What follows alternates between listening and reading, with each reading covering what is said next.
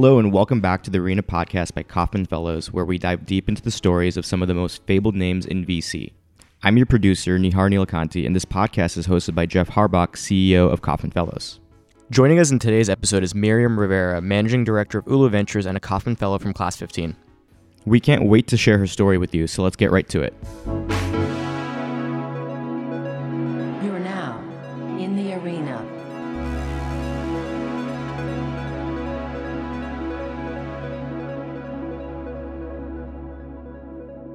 All right, welcome back to the Kauffman Fellows podcast. We are so excited today to have Miriam Rivera with us today.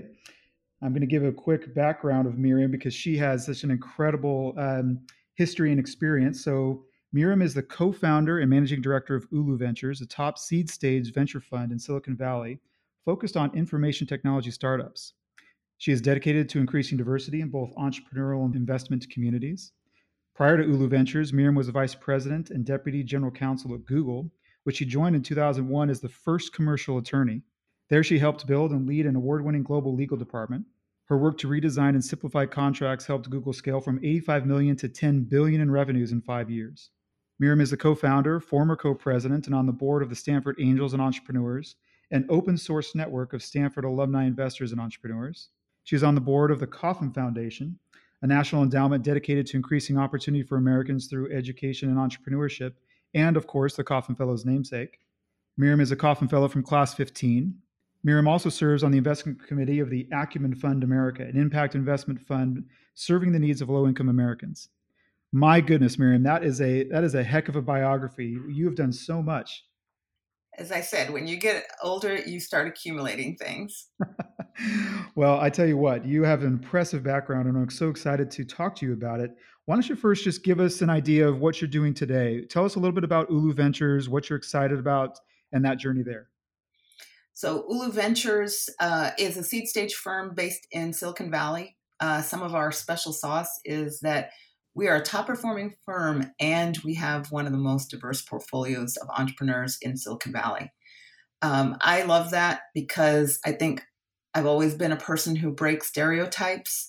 I want to do that for other people, want to pull people up from behind me, um, want more women, want more people of color, immigrants, um, underrepresented minorities to be able to have the kind of opportunities that I have had, and for them to give back to the community um, and help bring up others. You certainly have broken the mold in so many of the things that you've done, Miriam, and really led the way. You're you're a you're a pioneer in many of the things that you've done one of which being your partner is uh, your husband, who also is a Kauffman Fellow. That's right. Um, Clint Korver, class 14, for those of you that don't know.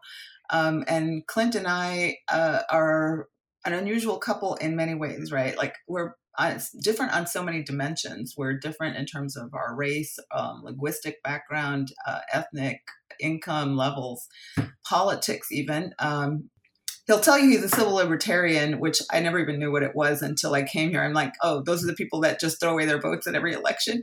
um, so uh, we've had a lot of fun um, together running Ulu Ventures, raising two girls, um, and really navigating difference um, in our relationship professionally and personally.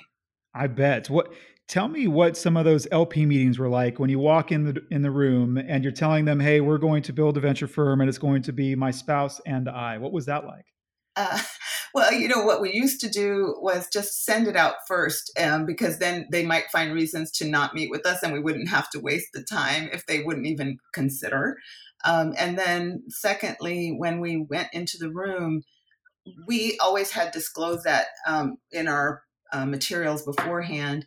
And some people would just literally say, "There's no way we'd ever invest in a husband wife team." Period. You know, so that was like, like show me the door. Like if yeah. you told me that earlier, um, that's kind of uh, some of the response. But people who really took the time to get to know us, to took the time to understand our story, uh, we ended up with really tremendous LPs that include a university endowment, a college endowment, a sovereign wealth fund, um, several funds of funds.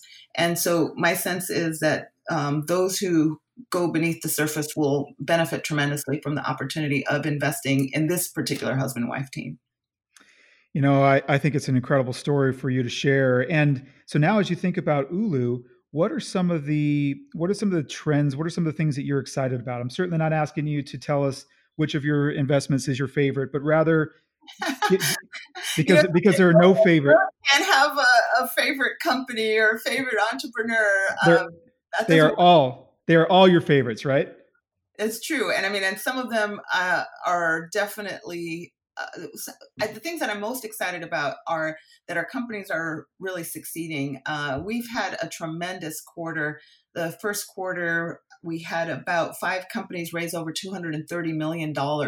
And one thing I'm really proud to say is that every one of those companies had a founder who was either a woman, an immigrant, uh, underrepresented minority, um, or a minority. So that is um, really tremendous. One of those uh, teams included a first generation college graduate who is also Latino, which I am really pleased and proud to say. Um, they raised 40 million on a 600 million dollar valuation. So awesome news from our entrepreneurs and want to applaud them for what they're doing. That's amazing work. Uh, we need more people focus exactly on this, and I love that you and, and Ulu Ventures are leading the way in this. How did you how did you end up in venture capital? What what's what were kind of some of the pivotal moments that made you go from where you were before to where you are today being investor? I mean, I love this quote that uh, we got about you. It says, uh, "This is a quote from you. I'm an inner city, Spanish speaking, low income, free lunch, first in her family to go to college girl." How did that individual uh, make her way into venture capital? What does that story look like? Okay. Well, I have to say there's a tremendous amount of hard work that went into that, um, and also a tremendous amount of support from teachers, um, friends, uh, mentors over the years. Obviously, uh, the I know women are supposedly like give too much credit away, so I won't do that um, because you can't get those kind of results without putting in the work and the effort and the longevity over time. Uh, but the thing I will say is that I've been blessed with um, caring people in my life who have really sought to advance my education. So um, even from my elementary school days, I had teachers that were trying to help me get um, access to scholarships to go to high school. Um, and I went to private high school. Um, they helped me you know, do the college applications, go to college. So those kinds of people were the foundation, if you will, of what I've been able to do. And then along the way in my career, you know, I've been able to work with inspiring people who gave me the chance. You know, it's like um, I love how in Hamilton he goes, "I'm going to take my shot," and like I had all the energy to try to take my shot, and most of the time there were people who would allow me to do that. Um, and it hasn't always been the case, but um, to that extent, it's really made all the difference. Tell us about during this journey that you've had and all the different things that you've done. I'd love to hear, you know, so now we kind of transition a little bit more of Kauffman esque speak. So we're going to go a little bit deeper. Tell us about a time where you took a big risk, maybe to follow a conviction that you had, maybe to, to follow an investment, or maybe it was something at Google. It could be anywhere along your journey, but tell us about a big risk that you took where maybe others didn't believe in you and tell us how that how that worked out so i will say that my life has been one of taking considered risk always uh, so what would be an example i left home at the age of 14 i've been uh, providing for myself financially since that age. Uh, i uh, when i went to stanford law school and business school i left um, the comfort of big companies like Brobeck, Phleger, and Harrison, a major law firm here at the time, and also Accenture to start a company. So uh, Clint and I were actually founders of a tech company in the uh, late 90s together, and that was our first experience working uh, together. Uh, I took risks in personal ways too. I actually had my first child at that startup.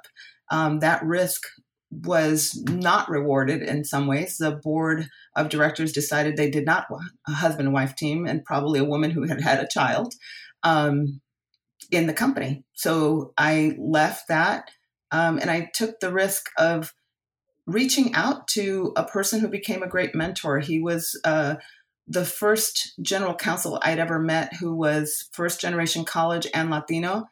Um, over the course of lunch, he offered me a job and I took it. I didn't know him from Adam, but I figured if he'd accomplished what he had, I wanted to learn everything I could from him. And then um, when we were, uh, when things went south in 2001, I had the foresight, I had the foresight to understand that I might be part of the layoffs that were happening at my company at the time we had four rounds of layoffs. I was looking for a potential job, and the jobs that I received offers for were Siebel Systems and Google. And I left enterprise software, which is what I'd done, and I took the risk of joining a startup that might or might not succeed. And that was another example of a life of considered risk. What was it about Google at that time in 2001 that made you say, "This is what I want to do"? Were there, were there any one particular, two particular things? Yes, there were odd things and simple things. So one thing was just that the internet had really changed software really dramatically. So I had grown up in the days when you know you had uh, enterprise implementations and then you got to cd-roms and you were shipping cd-roms of software.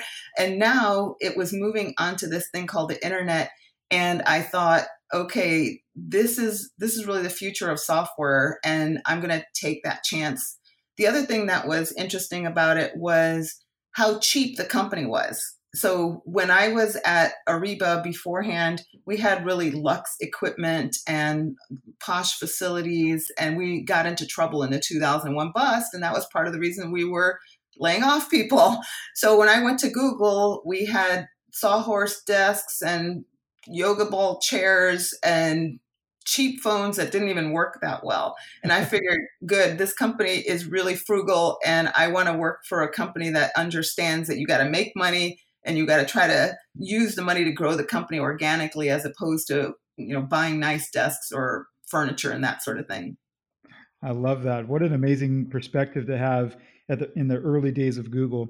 I'd love to to double click miriam on so you, you talked about some of the experiences you had and some of the risks that you took which were many and one of them that didn't work out for you which was um, the board coming back and, and asking you to, to however that worked out you moved on from that role what were some of the things that that you went through risks that worked out and maybe risks that didn't work out like that one that what i'm looking for is what did you learn from them that now applies to what you're doing today with ulu or what you're doing as you mentor young entrepreneurs or uh, young people that were in the same shoes that are in the same shoes that you were in you know, however many years ago?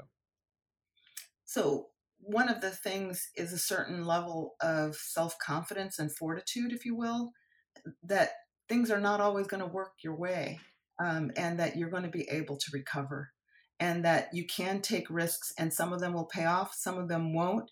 But if you're doing something that you really care to do, that's important to you, there's an intrinsic benefit in that activity that will sustain you regardless of the success or failure. And that's really one of the things that I think is so important for entrepreneurs because the reality is most of them are not going to succeed in a big way. Um, everybody is not going to make the next Google. So I think that level of familiarity with the challenges that they have and the outcomes that they're likely to experience is something that helps me walk the journey that they're on with them. That was so well said. Thank you for sharing that, Miriam. What I'd love to do now is let's let's go back in time even farther and help connect the dots because you you know those that know you and know you well uh, know that you are an incredibly grounded person with a very strong core and strong values. And I think the easy narrative here is to say, well, this is an, an individual that came from a tough background and she she learned the things through tough experiences. But that's that that's too easy. That's the, the the journey is much more intricate than that. I'd love for you to shed shed some light on us on on your journey for us, especially for those individuals that are thinking about and maybe in positions exactly the same way that you were in. I'd love for them to to benefit from your journey. So why don't you tell us a little bit about maybe where you're born, what you know, your parents, uh, and kind of the, the formative experiences of your childhood that gave you this incredible core, the center, of these values. So one of the things that I want to say is, sorry, I'm, I'm going to actually be pretty real here. So um, excuse me. One of the things that um, I want to say to folks is I did not get here because I had a really um, stable and loving family um, without any issues, and you know they that unconditional love that you hear about is um, the foundation on which um, people typically think a life uh, like mine is built.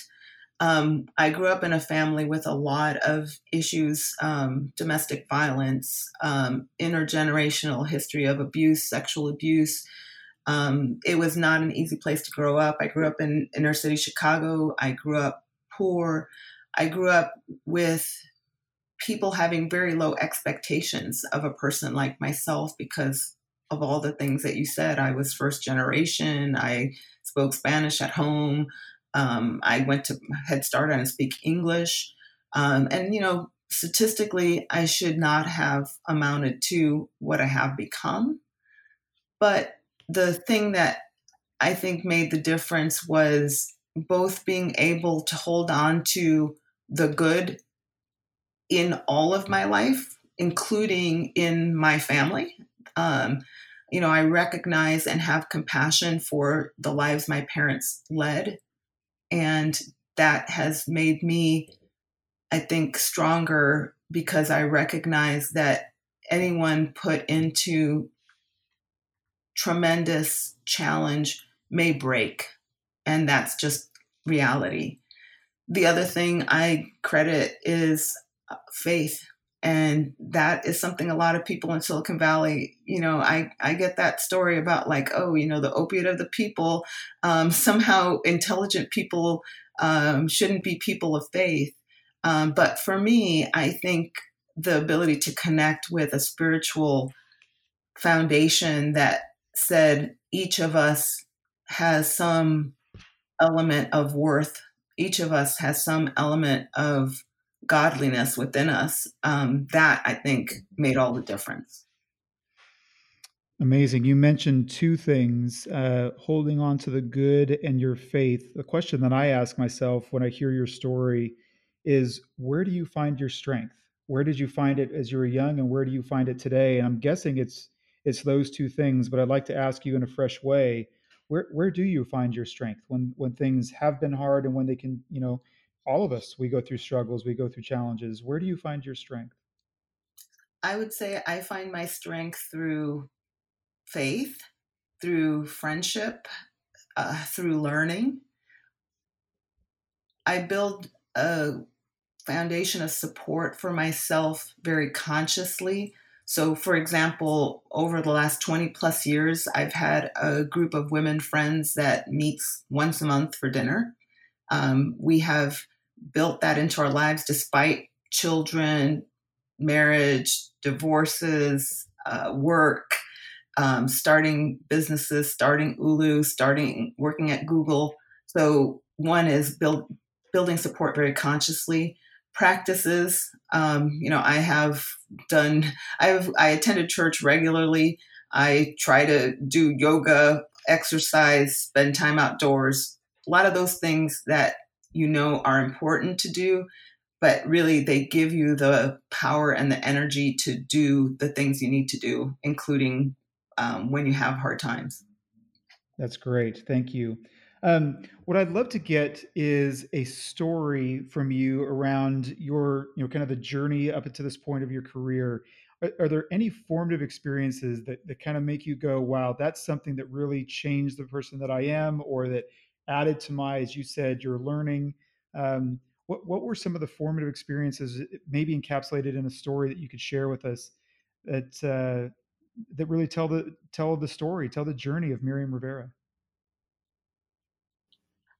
I came out um, in college at a time when there really weren't a lot of people like me. And and frankly it feels like i'm actually getting into places where there's even fewer people like me. Um, as i get into venture capital i've actually never been in an industry that was more male dominated and i thought being an attorney and being a deal maker at kind of the level that i had been at google was uh, pretty much as low as you could go. Um, then I found venture capital. Um, so something about me is uh, drawn to uh, experiences where I am intrigued um, by something. And I've always pursued the things that intrigue me, um, are interesting, are intellectually challenging. Uh, and I've always found that there's learning that you can do regardless of whether people are like you or not that is going to benefit you. Um, and some of the most important learning is not the blocking and tackling of a profession but often the how you live your life within a profession. So for example i had an attorney that i worked with at brobeck phleger and harrison tom kellerman. Uh, he's still an attorney um, here in silicon valley he was in his 40s and developed pancreatic cancer while I was his associate. And the guy would come to work and he would get just like baskets and flowers and you know people in the community um, from opposing counsel within the firm the associates we were all doing things to try to help ease his situation I I remember making um, tapes of my favorite jazz music, um, which included like Ella Fitzgerald and Louis Armstrong music. And for him, you know, that was a real discovery. Um, what I learned from him was that you have to love what you're doing. you know, there has to be something that fuels you in the work that you do because even when he was ill, and really potentially on the verge of death, he loved what he did enough to be there for us and for me to be able to learn not just securities law and corporate law and business law, but how important it is to love the work you do and to behave towards people in a way that builds relationships so that throughout the industry, people who he had worked with were extending their care to him at a moment when he needed it most. You're doing some incredible work with Ulu, but you're also very passionate about uh, lots of different things and wanting to make a positive dent in the universe. We talk about in Kauffman Fellows that our purpose here is to make a positive dent in the universe. How do you see yourself uh, making a positive dent in the universe, Miriam? What are some of the things that you're really passionate about? And this can include Ulu. Yeah, yeah, and I'm. Uh, in fact, I'll focus on Ulu in this question because I feel like I've kind of talked more broadly. Uh, so, in terms of Ulu, how do I think I'm making a dent in the world? There are a couple of things. Um, one of which is I believe that using more objective measures in decision making actually helps create um, better results, more diversity, and more profitable companies. So foundationally, you know, one of the things that we do at Ulu is we use decisions, we use data to make decisions. And that I think is making a difference in terms of who we fund, how successful the companies are that we fund, what our follow on rates are, what our um, companies achieve in terms of follow on investments, in terms of uh, revenue generation, et cetera. The, the other thing that I think will happen from the focus around data is that more diverse people will be part of teams and we will build more diverse companies. For me, that's important because I grew up in this industry, tech, being the only often, right? Like I'm probably the only Puerto Rican I know who's in venture capital. I'm the only um, Puerto Rican that I knew um, who was running a major U.S. legal department. Um, and so, what I'm hoping is that we can uh, change this, that we can create change because there's so many talented people who have not been given, I think, their shot. And to the extent I can help do that for many people, there are many people out there who haven't been given their shot. To the extent that I can help others um, to be given a level playing field so that they can show what they've got, that's how I want to make a dent. Amen. Amen. Can you tell us, uh, Miriam? So you're a Kauffman Fellow, Class 15. Where does Kauffman Fellows fall in your in your narrative? How has it helped to shape you? What were some of the things that you, you know, tell us a little bit about what Kauffman Fellows meant to you or means to you? So Kauffman Fellows, thank God for Kauffman Fellows. Uh, I had no idea that venture capital was going to be probably the hardest business I, where I've ever worked. The fellows have given me a community that has shared values around entrepreneurship and what a difference it can make in the lives of people, not just here and not just in Silicon Valley, but around the world, and not just for the mainstream, but for all people. and that has really become one of my great missions, you know, in terms of uh, apart from education, entrepreneurship as a way to unleash human potential. Um, that's my mission. And Kauffman Fellows supports that mission, helps bring people into the work of entrepreneurship globally, and gives us a place where people who see it not just as about making money, which is awesome. I love making money and I love making money for our LPs who are, you know, great institutions, but it's about um, creating a difference in the world and it's about really unleashing human energy to create things that need to be created. And that's the community I want to be a part of. Very well said. Miriam, two more questions for you. One is as I as I hear your journey. I mean, gosh, just in this podcast, I've already known you, and I've but yet I've learned so much about you just in this time. What would you say uh, if if you were able to go back in time? What would you say to the younger Miriam? Pick a point in time. It could be the the 14 year old Miriam, where when you you know left home. Uh, it could be the 20 whatever Miriam that went to school uh, and what I want you to do is have a lens through this, not only that you're talking to the younger Miriam, but also that you're talking to every one of the younger Miriams out there. What would you say to them? It's so interesting because uh, I would, I would tell people they're okay that they're going to be okay and not to stress so much.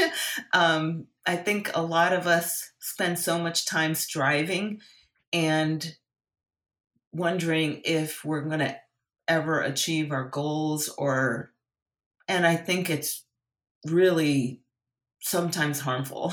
You know, when I think about like the college scandal recently and you know, parents basically telling your kids you're not enough you're not enough unless you go to this school or you achieve this or you achieve that. Um, it's one of the saddest things that I can imagine a parent telling or demonstrating to their kid that they're really not enough. If anything, I'd go completely the opposite direction and say, You're enough. And it's from that place of enough that you will be able to do great things. Oh man, you're reminding me why I love Kauffman Fellows and why I love these podcasts, Miriam. Last question for you: if, if you had a genie in a bottle and you had three wishes, we'll just give you one wish. What would your one wish be for for humanity, for the world, for you? You get one wish. What would that wish be? Oh God. I have no idea. Um, you, you, missed it. It's supposed to be, I would wish for more wishes. That's what your wish is. That's a smart one, I guess. Um, it's so funny. Um, you know, it's like the world peace thing. Um, it's like this is a little uh, harder for me. Um, because it is. I'm sorry. I'm going to say it, like the thing. Obviously, what are the things that I would want the most? And it, it's a level of peace within myself and a level of peace in the world, right? I mean, it's I'd like to be um, more at peace with myself and easier to deal with. you know, like I feel like I'm still striving sometimes. Uh, I don't know. This one's not going to be a good question for me because I feel like it's it's a little too um, too big for me. Miriam, you're incredible in the work that you've done. You've you've given us so much to be grateful for, and so much to so much to be inspired by.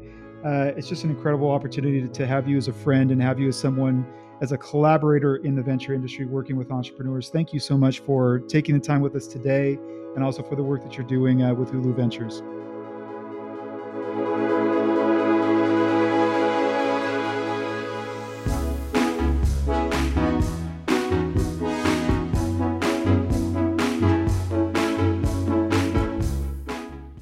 Hey, listeners, thanks for tuning into this week's episode of the Arena Podcast. As always, you can get notified of the latest release by subscribing to our newsletter found in the description of this episode or by visiting fellows.org. That's all for now. We'll catch you in the arena next week.